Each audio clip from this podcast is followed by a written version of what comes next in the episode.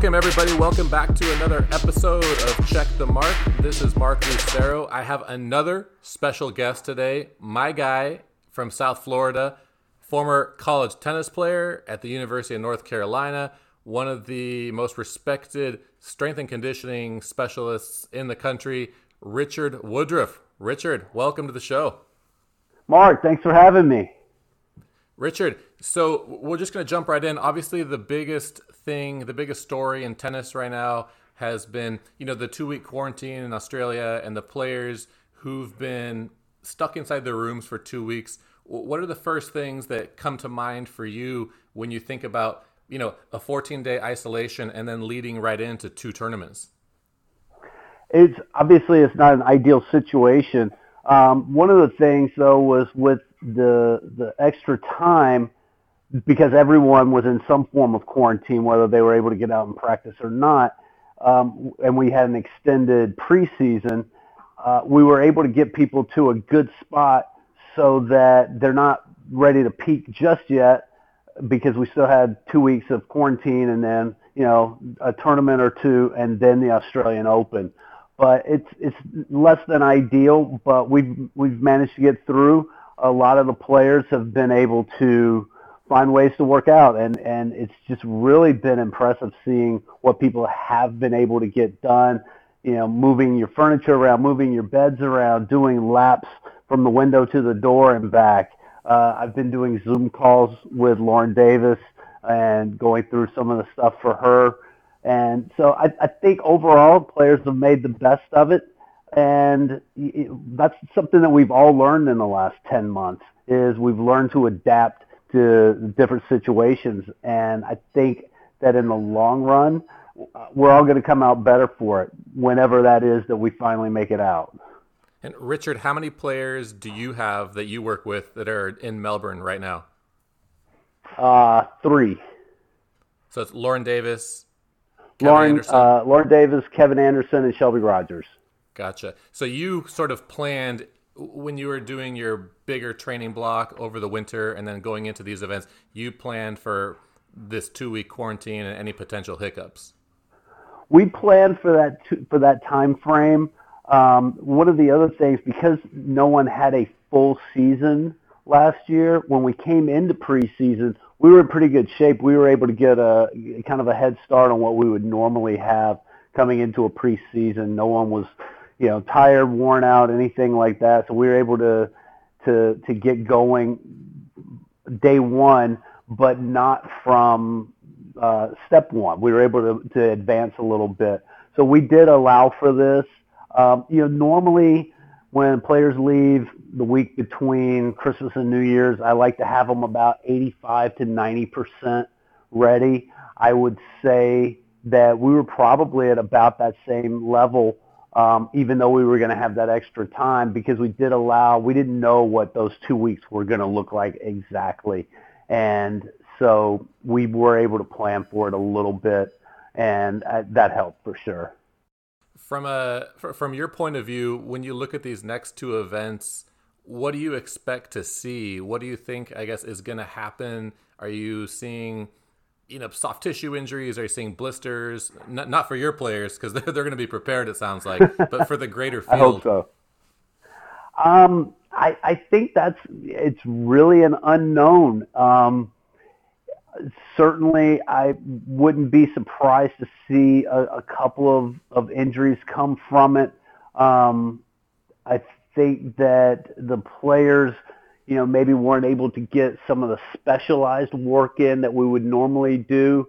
Um, I don't know exactly how much they were able to get their recovery work, how much they were able to to really work with the the physios there. So um, I would expect that those first couple of weeks we might see just some of the little niggling things, but I think that by the time the the open starts, uh, everyone's going to be healthy and ready to go. Richard, we we worked together very closely, obviously, for a number of years. You know, as part of Shelby Rogers' team. Can you sort of explain your role within the team? I mean, I what I notice, and I think what a lot of coaches notice is that a lot of times the players will sort of trust someone who's not the coach a lot more, whether it's a strength and conditioning coach or a physio. I, I think besides just doing the stuff in the gym, you play an integral role as an ear for that player and as a sounding board. And I imagine over these two weeks and you know leading into a Grand Slam, that role is going to be magnified.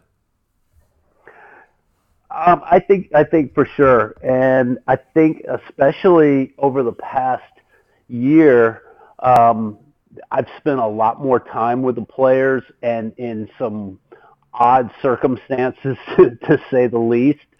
Um, and I kind of uh, I, I kind of took that as part of my role to be able to um, you know pro- provide a little something more, whether it's uh, just listening to them, reassuring them that you know uh, that we are going to make it out of this, um, showing them that we can be adaptable, um, making them laugh, making them smile, something like that you know, when we when you go into a, a normal preseason or an off season, you know how much time you have. You know, you know we've got six weeks or we've got eight weeks or this training block is this.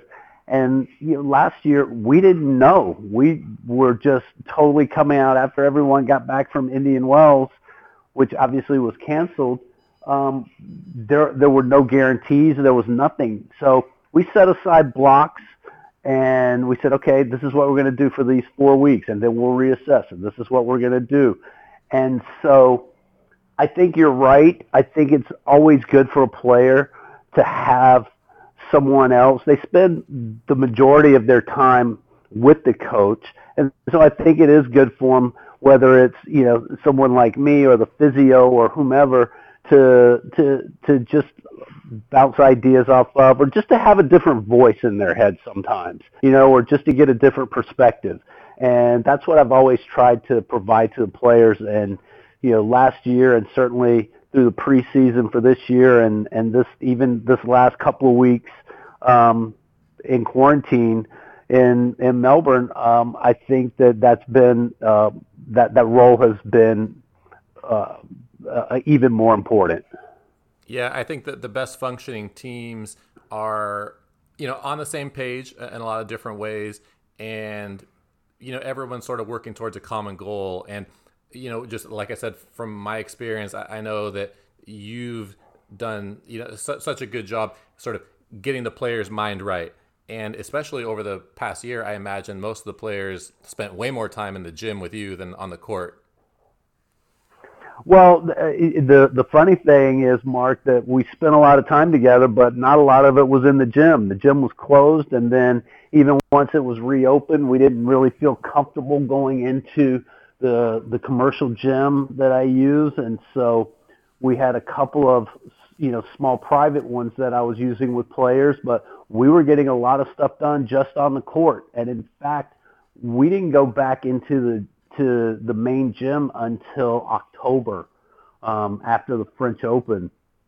So it was, you know, when when when you're training in at a at a park or literally in someone's driveway, then yeah, you you kind of need to find a way to make the players smile and laugh a little bit, and and you know still get the work done, but just finding a way to uh, make it a little bit more enjoyable.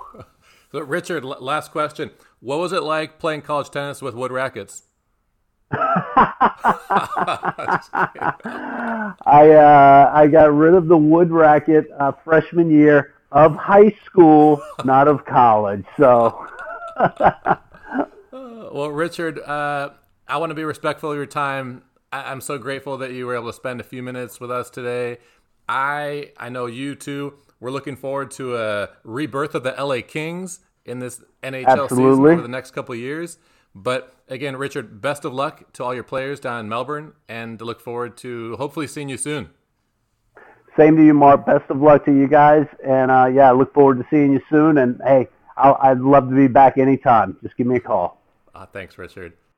That is it for today. This has been another great episode of Check the Mark. I'm Mark Lucero. That was Richard Woodruff. Follow him on social media. Ton of great videos, ton of great content on his Instagram at Raw Tennis Perform. That's at R A W 10S perform. The Melbourne Summer Series kicks off tomorrow. I'll be calling matches for the World Feed in the US. I believe it will be on ESPN Plus or Tennis Channel Plus. I'm not exactly sure. One of those outlets. I cannot wait for some live tennis. Find Check the Mark on Apple Podcasts or Spotify.